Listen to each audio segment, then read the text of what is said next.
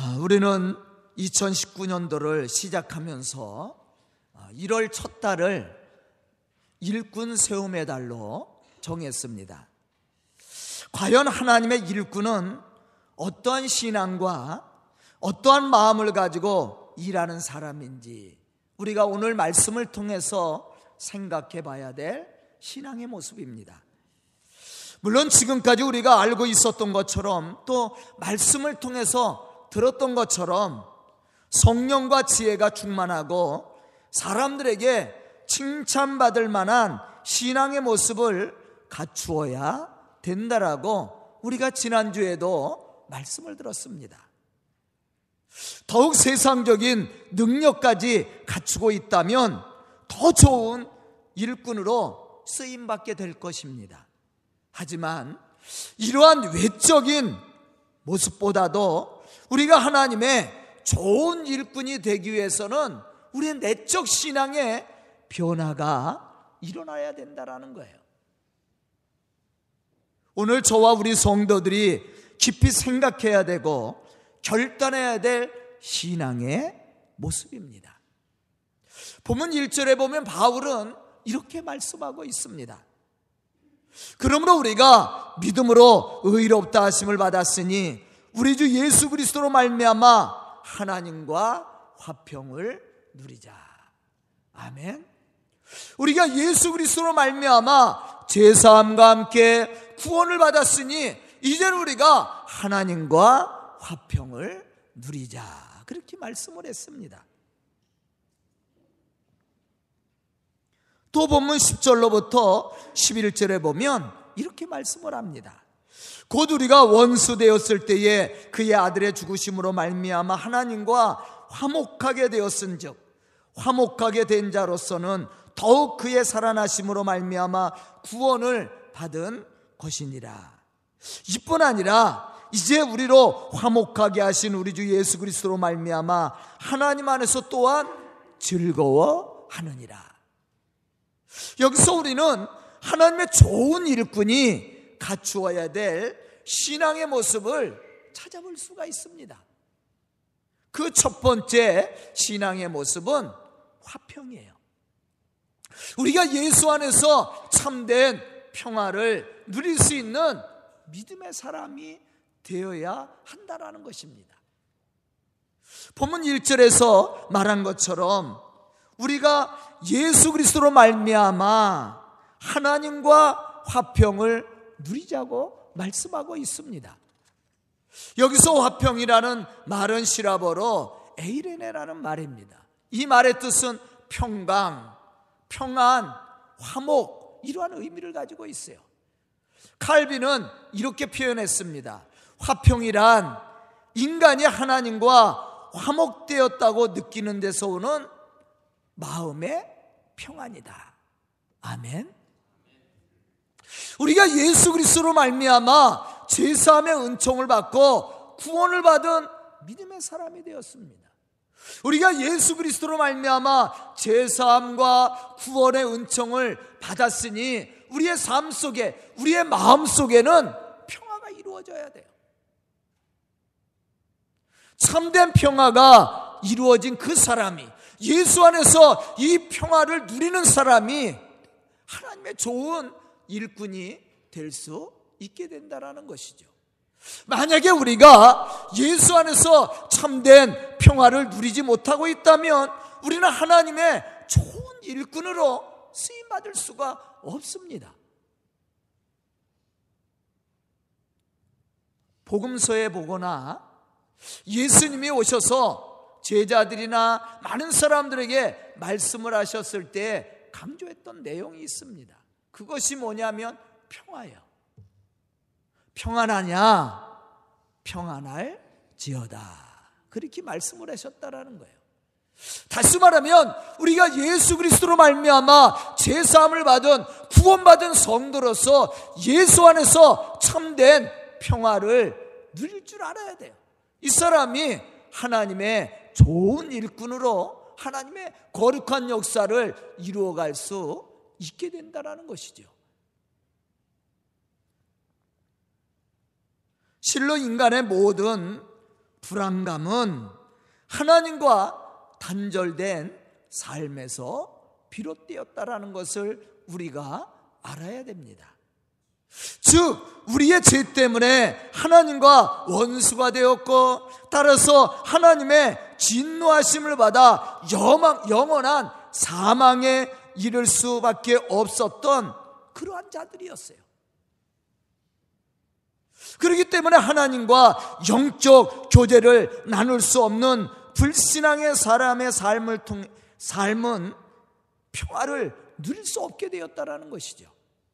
오히려 세상적인 염려와 걱정과 근심과 두려움 속에 살 수밖에 없고 또 이러한 사람들은 불평하고 원망하며 살 수밖에 없었다라는 거예요. 이러한 사람이 어떻게 하나님의 좋은 일꾼이 되어서 참된 기쁨의 소식, 이 복음을 전할 수 있겠습니까? 내 마음에 평화도 없고 내 마음에 삶의 기쁨이 없는데 어떻게 우리가 이 기쁘고 복된 소식을 전할 수 있겠느냐는 거예요. 하나님의 좋은 일꾼은 물론 세상적인 능력, 뭐 성경적인 지식 많은 것을 갖춰야 되지만 가장 중요한 것은 뭐냐면 예수 그리스도를 통해서 얻게 되는 참된 평화가 내 속에 있어야 된다라는 거예요. 바울 역시도 마찬가지였습니다. 디모데전서 1장 15절로부터 16절에 보면 바울은 자신을 죄인 중에 괴수라고 고백을 하고 있어요. 하지만 예수 그리스도를 통해 베풀어 주신 하나님의 국률하심과 축복하심으로 제 사함을 받고 주를 믿음으로 말미암아 구원을 받게 되었음을 그는 증거를 합니다. 하나님이 이렇게 은혜와 축복을 주신 것은 주를 믿어 영생을 얻는 자들에게 본이 되게 하려 하심이라. 아멘. 왜 하나님께서 죄인 중에 괴수였던 바울을 구원해 줬다고 바울이 고백을 하고 있어요? 영생을 얻는 모든 자들에게 본이 되게 하려 하심이라. 여기에 아주 중요한 핵심이 있어요. 우리가 믿는 자로서 본이 되어서 세상에 믿지 않은 사람들, 또 믿는 사람들에게 귀감이 되고 그들에게 감동을 주고 그들에게 참된 하나님의 구원 역사를 증거하기 위해서는 내가 본이 되어야 된다라는 거예요. 우리가 무엇으로 본을 보일 수 있어요? 그게 바로 평화라는 거예요. 우리가 세상을 살면서 많은 어려움과 역경이 있습니다. 우리가 예수를 믿어도 우리의 삶 속에는 시험이 오고 유혹이 오요. 그런 것 때문에 우리가 불편해하고 또 어려움을 당할 수 있습니다. 하지만 예수 안에서 사는 사람은 그러한 가운데서도 무엇을 누려야 돼요? 평화를 누려야 돼요. 평안해야 됩니다. 우리가 세상 사람들 같이 똑같이 화나고 욕하고 싸우고 시기하고 미워하고 질투하고 분쟁하면서 어떻게 복음을 전할 수 있어요? 어떻게 본이 될 수가 있겠습니까? 바울은 하나님이 죄인 중에 괴수였던 나를 구원하신 하나님의 은혜에 대해서 말씀했어요. 하나님이 나를 이렇게 세우신 것은 내가 영생을 얻는 모든 자들의 본이 되게 하려 합니다. 그러므로써 그가 예수 안에서 참된 평안을 누리고 기쁨의 삶을 누렸다라는 거예요. 그러한 삶을 통해서 많은 사람들에게 감동을 주고 변화를 일으켰다라는 것이죠. 우리도 마찬가지입니다. 우리가 예수 그리스도로 말미암아 하나님 안에서 화평을 누리지도 못한다면 우리는 복음의 좋은 일꾼이 될 수 없다라는 거예요. 하나님의 좋은 일꾼은 예수 안에서 참된 평화를 누릴 줄 아는 사람입니다. 그 사람이 복을 받는 사람이고 하나님의 거룩한 역사를 이루어가는 믿음의 사람이에요. 저는 오늘 말씀을 듣는 우리 성도들이 이러한 믿음의 사람이 될 수 있기를 주의 이름으로 축원합니다. 두 번째는 하나님이 허락해 주시는 은혜를 즐길 줄 아는 사람이에요. 그런데 하나님이 주시는 은혜를 어떠한 사람이 즐겨요? 마음에 평화가 있는 사람이에요. 한번 생각해 보세요. 내 마음이 불편하고 내 마음이 세상의 탐욕과 욕심으로 가득 차 있고 내 마음이 분노로 가득 차 있는 사람이 즐겁게 살 수 있어요? 즐거움의 삶을 이루어갈 수 있느냐는 겁니다. 그렇지 않아요.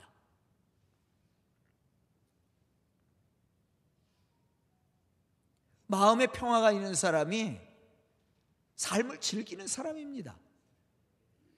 여러분들 행복 지수가 어떤 나라가 행복 지수가 높은지를 아세요? 잘 사는 나라요? 그렇지 않습니다.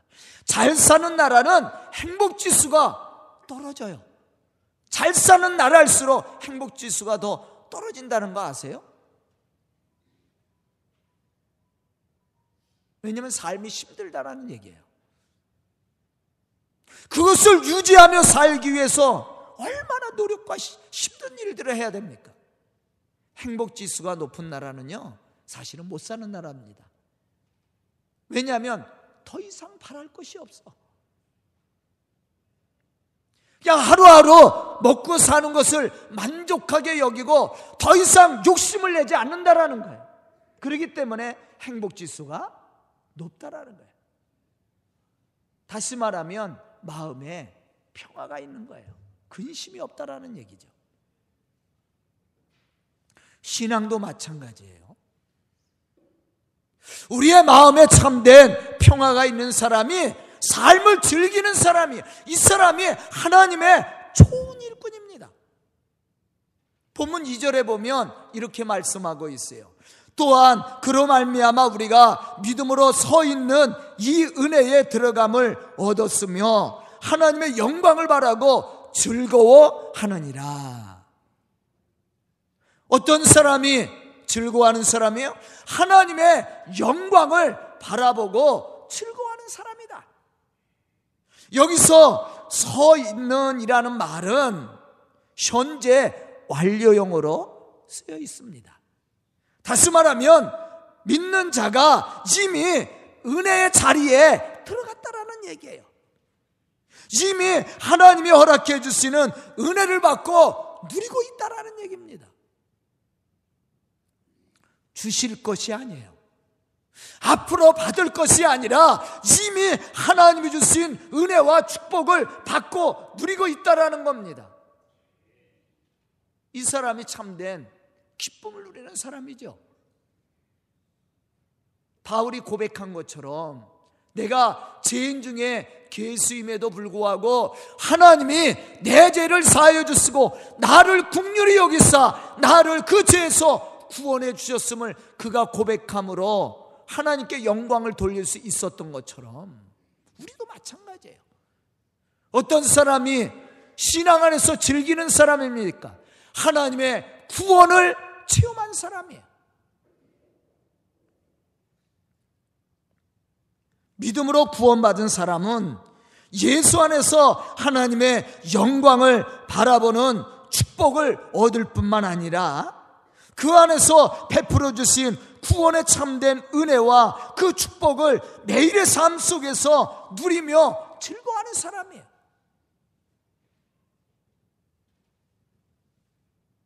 그런데 하나님의 은혜를 받지 못했다고 생각해 보세요. 은혜가 없다고 생각해 봐. 참된 평화와 기쁨을 누릴 수 있어요? 없는 거죠. 우리도 마찬가지예요. 오늘도 하나님의 은혜 속에 산다고 생각해 보세요. 그럼 감사가 나오는 거야. 삶이 기쁜 겁니다.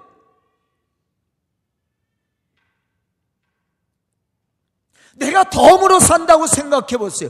영원히 죽을 수밖에 없고 영원히 심판받을 수밖에 없었던 나를 하나님이 구원해 주셔서 이렇게 건강한 하루하루의 삶을 살 수 있도록 축복하심을 믿는다면 삶이 행복해지는 거 아니에요? 근데 내가 불이익을 당했다고 생각해 보세요. 삶이 기뻐져요? 즐거워집니까? 아니, 불평이 나오는 거예요.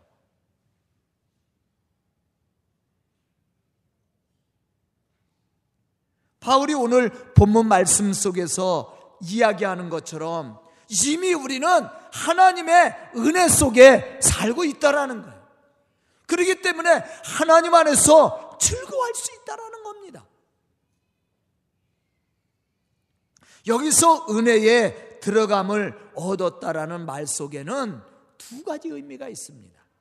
하나는 들어갈 수 없는 자가, 들어갈 수 없는 부정한 자가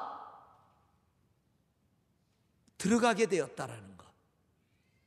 감사한 일 아니에요? 바울이 고백한 것처럼 내가 죄인 중에 괴수인데 하나님이 내 죄를 사하여 주었어. 나는 진노를 받고 심판을 받아야 될 사람인데 하나님이 내 죄를 사하여 주셔서 그 은혜의 자리에 들어가게 하셨다라는 거예요. 얼마나 감사한 일이야. 또 한 가지 의미는 누군가가 부정한 우리를 위해서 그 은혜의 자리에 들어갈 수 있도록 내 짐을 대신 져주었다라는 거예요. 우리는 죄의 문제를 해결할 수가 없어요. 우리의 힘으로는 이 죄의 문제를 해결할 수 없고 구원의 문제를 해결할 수가 없습니다. 그런데 예수님이 우리의 죄의 문제를 해결해 주었어요. 부정한 우리를 대신해서 십자가에 죽기까지 우리를 섬겨 주었어요. 그 예수님의 피의 공로로 말미암아 우리가 그 은혜 자리에 들어갈 수 있게 되었다라는 거예요. 그래서 그것을 은혜라고 얘기하죠. 거저받은 거예요. 얼마나 감사한 일이에요. 바로 이 사람이 예수 안에서 하나님과 더불어 화평을 누리는 자고 그 은혜의 축복을 즐기는 사람이야.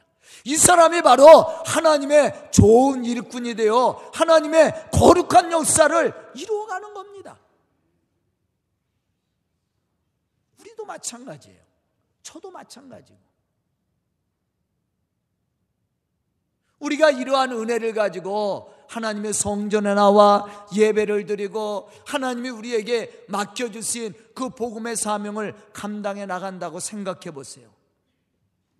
그러면 얼마나 이 예배가 우리의 삶의 복음적인 삶이 얼마나 행복하겠어요. 우리 가정에서도 마찬가지입니다. 부부끼리 나의 부족함을 상대가 채워주고 나를 섬겨준다고 생각해 보세요. 그러면 상대에 대해서 감사가 느껴지지 않아요? 삶이 행복해지는 겁니다. 그런데 상대가 내 것을 자꾸 뺏어간다고 생각해봐. 내가 손해본다고 생각해봐. 그러면 싸움이 일어나지 않아요? 삶이 불편하지 않습니까? 당연한 거예요. 본문 8절에 보면 바울은 이렇게 얘기합니다. 우리가 아직 죄인 되었을 때에 그리스도께서 우리를 위하여 죽으심으로 하나님께서 우리에게 대한 자기의 사랑을 확증하셨느니라. 우리가 죄인 되었을 때에 그리스도께서 우리를 위해서 죽으셨다라는 거예요. 뭐 때문에 우리 죄의 문제를 해결하기 위해서. 그래서 하나님이 당신의 사랑을 확증하셨다. 사실 우리는 죄 때문에 심판을 받아야 될 진노의 자녀였습니다. 그런데 하나님께서 우리에게 은혜를 베푸사 우리의 죄의 문제를 해결해 주시고 우리를 죄악 가운데서 구원해 주었어요. 누구를 통해? 예수 그리스도를 통해. 그 십자가의 공로로 우리가 죄 사함을 받았을 뿐만 아니라 구원의 은혜를 얻게 되었죠. 이러한 은혜를 우리가 받았으니까 우리가 그 은혜를 가지고 그 특권을 가지고 살아갈 수 있는 능력을 얻게 되었다라는 거예요. 이러한 은혜를 체험한 사람이 참된 평화를 누리는 사람이고 그 안에서 기쁨의 삶을 즐거움의 삶을 누리는 사람이야. 이 사람이 하나님의 거룩한 교회에 좋은 일꾼이 되어서 하나님의 복음의 역사를 이루어갈 수 있게 된다라는 것이죠. 우리가 빌보서 4장에 보면 바울은 빌보 교회 성도들에게 편지를 쓸 때 이러한 내용을 썼어요. 너희는 주 안에서 항상 기뻐하라. 내가 다시 말하노니 기뻐하라. 너희 관용을 모든 사람들에게 알게 하라. 그렇게 얘기했어요. 그런데 이 바울의 서신을 받았던 빌보교회 성도들이 바울의 이 서신을 받고 감동을 받았다라는 거예요. 왜 그렇습니까? 바울이 지금 이 서신을 띄울 때 어디에 있었어요? 옥중에 있었어요. 고난을 받고 있었습니다. 환란 중에 있었어요. 그러한 바울이 빌보교의 성도들에게 기뻐하라고 얘기합니다. 항상 기뻐하라고 얘기해요. 그리고 너희 관용을 모든 사람들에게 베풀어라 그렇게 말합니다. 그러니 그 서신을 받은 빌보교의 성도들이 감동 안 받을 수 있어요? 고난 중에 있는 바울이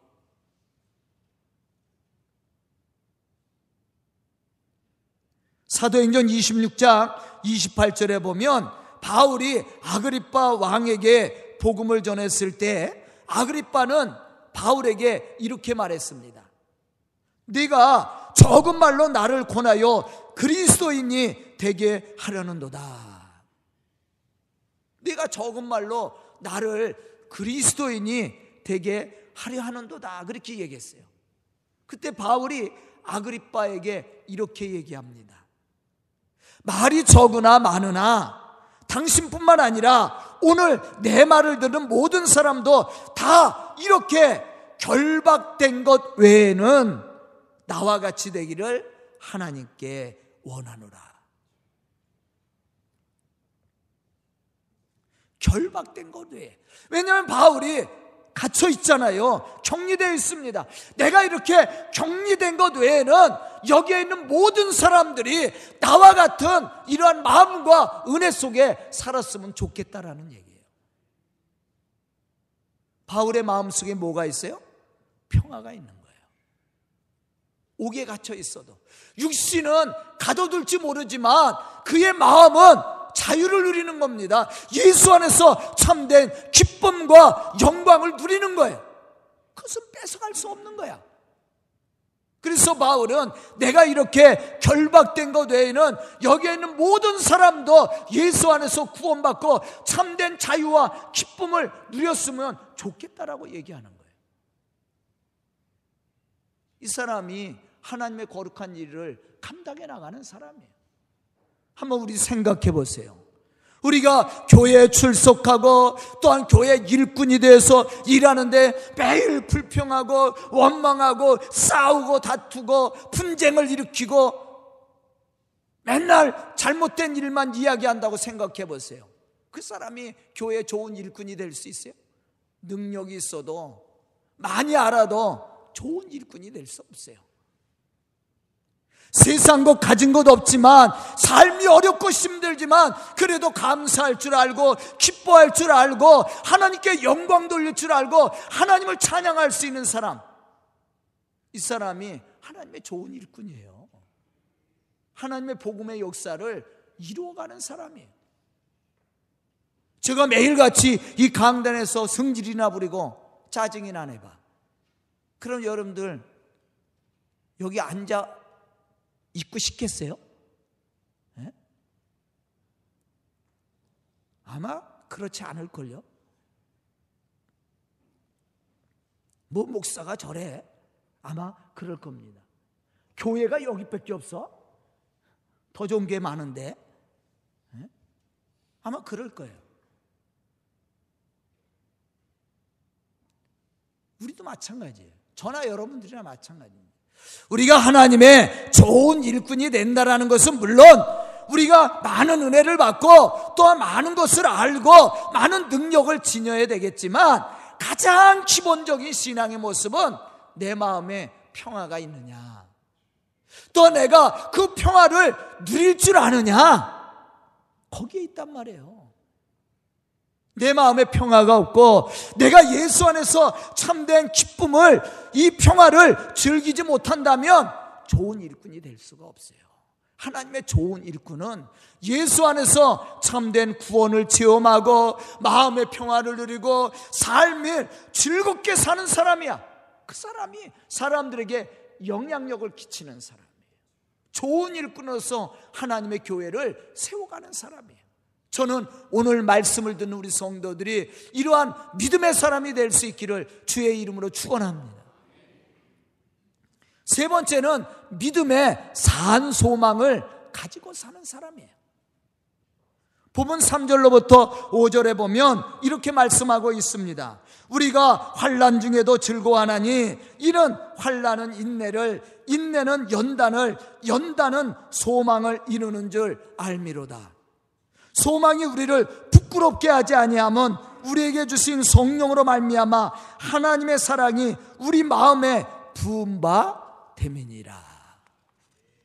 여기서 소망은 하나님께서 성도들에게 약속한 모든 좋은 것의 확신을 얘기합니다. 다시 말하면 하나님이 우리에게 약속하신 말씀은 반드시 이루고 성취된다. 아멘. 이 사실을 우리가 믿고 그러한 신앙을 가지고 산다면 우리의 신앙은 굳건해질 수 있습니다. 세상에 어떠한 유혹이 와도 세상에 어떠한 환란이 와도 핍박이 와도 흔들리지 않지 흔들림이 없이 하나님의 거룩한 역사를 이루어가는 좋은 일꾼이 되는 거예요.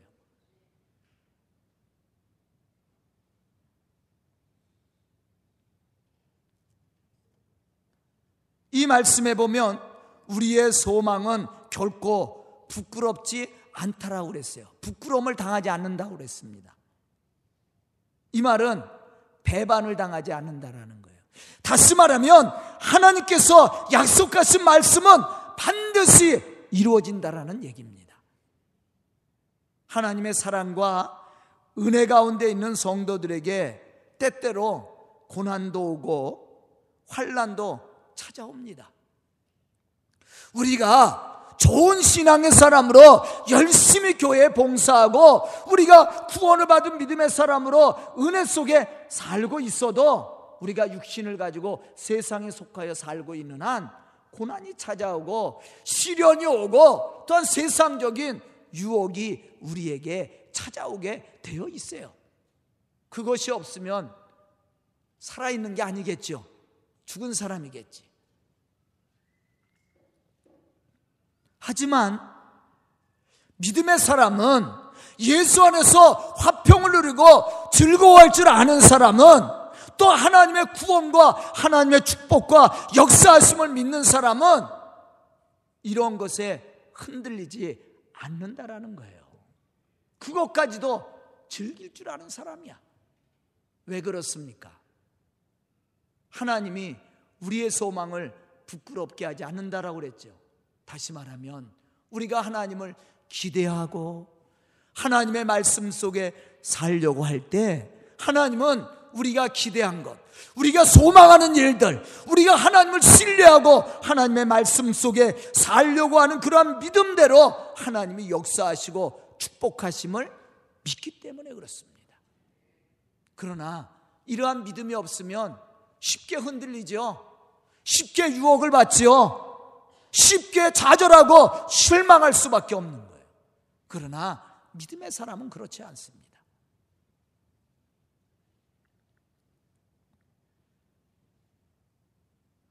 환란은 세상적인 관점에서 볼 때 힘들고 불필요한 것이지만 신앙적인 관점에서 볼 때는 오히려 우리를 향하신 하나님의 사랑의 표현이라고 할 수가 있습니다.